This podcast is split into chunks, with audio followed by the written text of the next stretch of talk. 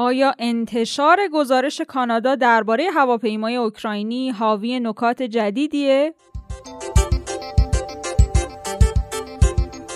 در پادیوی امروز از شکایت مجلس از دولت آغاز ثبت نام برای صدور شناسنامه فرزندان دارای مادر ایرانی و تحلیل سخنگوی دولت از بازی فینال قهرمانان آسیا رو براتون خواهیم داشت.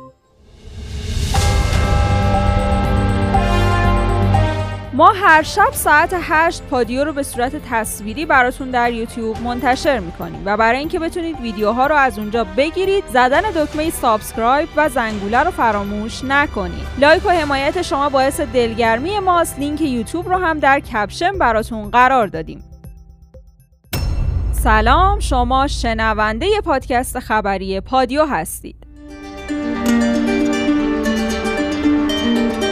آقای روحانی یکم منصف باش. آفتاب یزد با این تیتر به سراغ نقد صحبتهای رئیس جمهور و حمایت از قوه قضایی و نیروهای مسلح رفته. چون روحانی در نشست روز دوشنبه گفته بود همه از دولت انتقاد می‌کنن نه از قوه قضایی و نیروهای مسلح. روزگاری محمود احمدی نژاد نامی رئیس این دم و دستگاهی بود که این روزا توی ید قدرت حسن روحانیه. احمدی نژاد هم دائم حرف و تکیه کلامش این بود. اگه راست میگید از دیگران انتقاد کنین. و بعضیا تحلیل می‌کردن منظور نیروهای مسلح و قوه قضایی است. روزگاری بعدتر حسن روحانی نامی به سراحت میگه اگه راست میگید از قوه قضایی و نیروهای مسلح انتقاد کنید. بینی و بین الله تفاوت این دوتا آدم توی چیه؟ حالا بگذریم. اگه احمدی نژاد یه سری اشاره ها می‌کرد خیلی گاهی دور از واقعیت نبود. که دیدیم بعد تغییرات تو قوه قضایی چه دادگاه ها و چه نام هایی که پشت میز سوال و جواب حاضر نشدن حالا آقای پرزیدنت نمی‌خوان از علت گرونیا و سوء مدیریت ها و رها شدگی ها و ناپاسخگویی ها بگن نگن. دیگه چرا آدرس اشتباهی میدن و عصبانی میشن؟ خلاصه همه این حرفها اینه که آقای روحانی اگرچه احمدی نژادم مثل شما آدرس می‌داد ولی شوربختانه باید بگیم از شما منصفتر بود.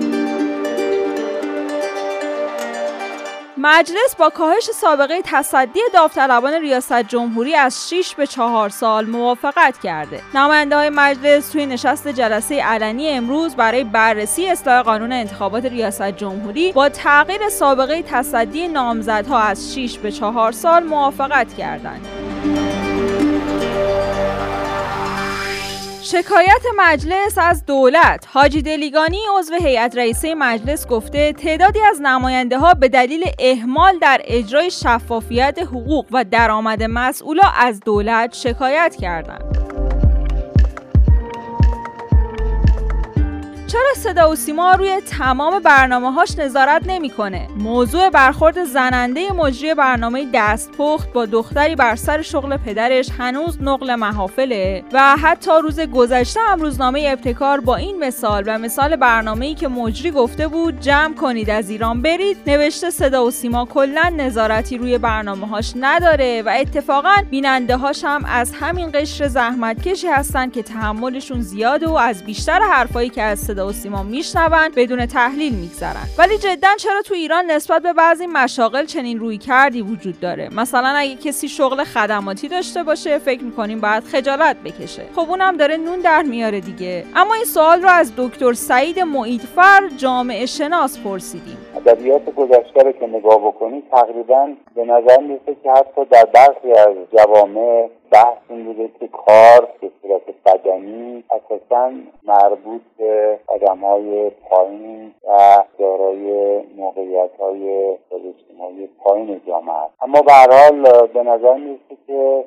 در نظام های اجتماعی پیشین نوع شغل و کار با موقعیت اجتماعی یک ارتباط تنگاتنگی داشت حتی کسانی بودن که کار نمی‌کردن. خب این درک از کار تقریبا تو دنیای مدرن عوض شد و نفس کار اهمیت پیدا کرد. بنابراین در جوامع توسعه یافت امروزی اساسا خود کار اهمیت داره. در نظر از اینکه چه کاری باشه. جامعه در حال دارای موقعیت های مختلفی تقسیم کار اجتماعی نسبت به گذشته بسیار زیاد شده و جامعه نیاز به همه انواع کار داره. بنابراین تناسب با علاقه و تلاش می‌کنه که به نحوی به نیازهای جامعه در این تقسیم کار جدید پاسخ بده. خب این نشون میده که حداقل جامعه ما هنوز در یک شرایط پیشا مدرن هست. در که همچنان در اون کار طبق بندی شده است و افراد متناسب با جایگاه های اجتماعیشون کار رو انتخاب می‌کنن یکی از مشکلات جدی هم واقعا حتی در مسائل کنکور و انتخاب رشته هم همین مسئله است.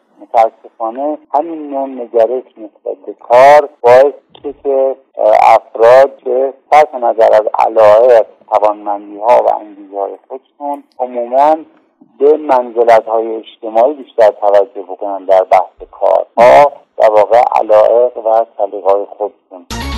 گزارش کانادا درباره هواپیمای اوکراینی منتشر شد. گزارش 79 صفحه‌ای کانادا درباره پرواز بوینگ 752 خطوط هوایی اوکراین که 8 ژانویه سال 2020 به دلیل خطای انسانی توی ایران سقوط کرد منتشر شده. این تحقیق با برشمردن مواردی مثل دلایل بازموندن آسمون ایران در شب بروز حادثه میگه خیلی از اطلاعات مهم این واقعه همچنان ناشناخته است. نخست وزیر کانادا هم با استقبال از این گزارش از ایران خواسته تا به شکل جامع به پرسش های مطرح شده توی این گزارش جواب بده.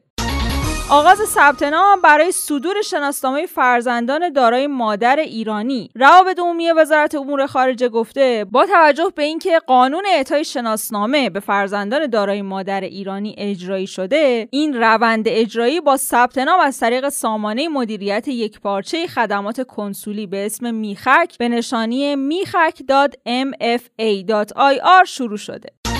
تیم فوتبال پرسپولیس در حال حاضر توی کشور قطره و خودش رو آماده بازی با اولسان هیوندای کره جنوبی برای فینال لیگ قهرمانان آسیا می‌کنه. این بازی روز شنبه آینده توی ورزشگاه الجنوب قطر برگزار میشه و قهرمان فصل 2020 از این مسابقه قرار مشخص بشه. اما نکته جالب اینه که امروز سخنگوی دولت یه نظر فنی در مورد این بازی ارائه کرد. شنبه ما امیدوار هستیم که مردم ما طعم پیروزی رو بچشن. حتی اسم قبل پرسپولیس هم یه دور اسم پیروزی رو با خودش داشت. یه در در این میانه. و من با ملاحظه بازی هایی که تو پرسپولیس تو بازی های قبلی دیدم به هر حال ما هم یه اندازه علاقمند هستیم و نگاه می‌کنیم. به نظرم پرسپولیس خط دفاعی متزلزلی داره رقیبش. خط حمله خوبی داره ولی خط دفاعی متزلزلی داره. می‌تونه پرسپولیس از این فرصت ها استفاده کنه. حالا اسم بازیکن اجازه کنید من نیارم. خط دفاع اونا رو می‌تونه بهش گفت ما قطعا صاحب گل خواهیم شد باید سعی کنیم گل نخوریم. از خدا می‌خوایم که تیم پیروزی هم پیروز بشه تیم پرسپولیس پیروز بشه و مردم ما هم به هر حال از هر پیروزی خوشحال خواهند شد. ایسا آل کثیر هم در نهایت محروم مونده. وکیل باشگاه پرسپولیس گفته تلاش ها برای دستور موقت ایسا آل کثیر به نتیجه نرسیده و دیوان داوری ورزش با حضور این بازیکن در فینال مخالفت کرده.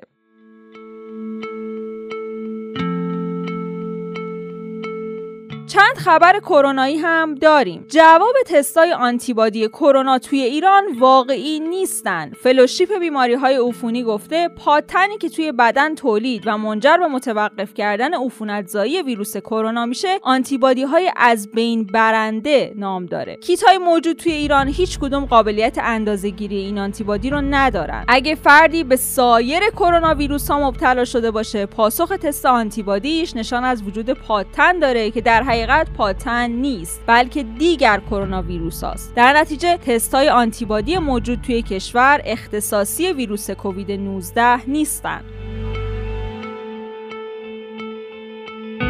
کرونا تا دو سال دیگه هست. پروفسور فرهود پدر علم ژنتیک ایران گفته به واکسیناسیون در برابر ویروسی که مدام در حال تغییر و جهشه نمیشه خیلی زیاد دلمون خوش کنیم. هیچکس حق نداره بگه من هر طوری که خودم بخوام زندگی می‌کنم و جونم دست خودمه. اتفاقا زندگی همه ما به هم مربوطه.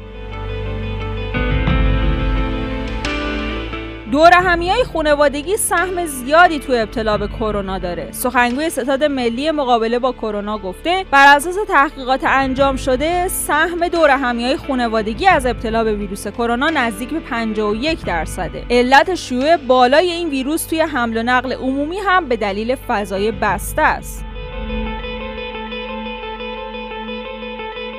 هواپیماهای ایرانی باعث شدن که ما نتونیم واکسن کرونا فایزر رو بخریم. در حالی که رئیس کمیته علمی ستاد مقابله با کرونا اعلام کرده بود به خاطر نداشتن امکانات و شرایط لازم. هواپیماها و سیستم حمل و نقل ایران نمی‌تونن واکسن فایزر کرونا رو وارد کنن. رئیس سازمان هواپیمایی کشور این مسئله رو رد کرده و گفته ما هیچ مشکلی تو این زمینه نداریم و دو تا ایرلاین ایرانی آماده واردات هر نوع واکسنی از جمله فایزر هستند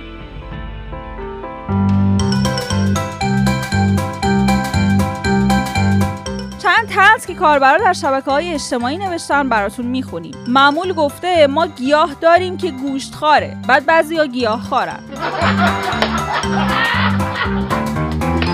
پرستو نوشته وقتی که آدم قرار شب برگرده به رخت خوابش اصلا چه کاریه که صبح ازش بیاد بیرون؟ چرا انقدر کار بیهوده می‌کنیم ما؟ امید هم گفته صدا و سیما با بودجه مصوب 2619 میلیارد تومن حق پخش بازی فینال لیگ قهرمانان آسیا رو نداره و قرار مختارنامه یوزارسیف و جومونگ رو برای بار پنجاهم پخش کنه.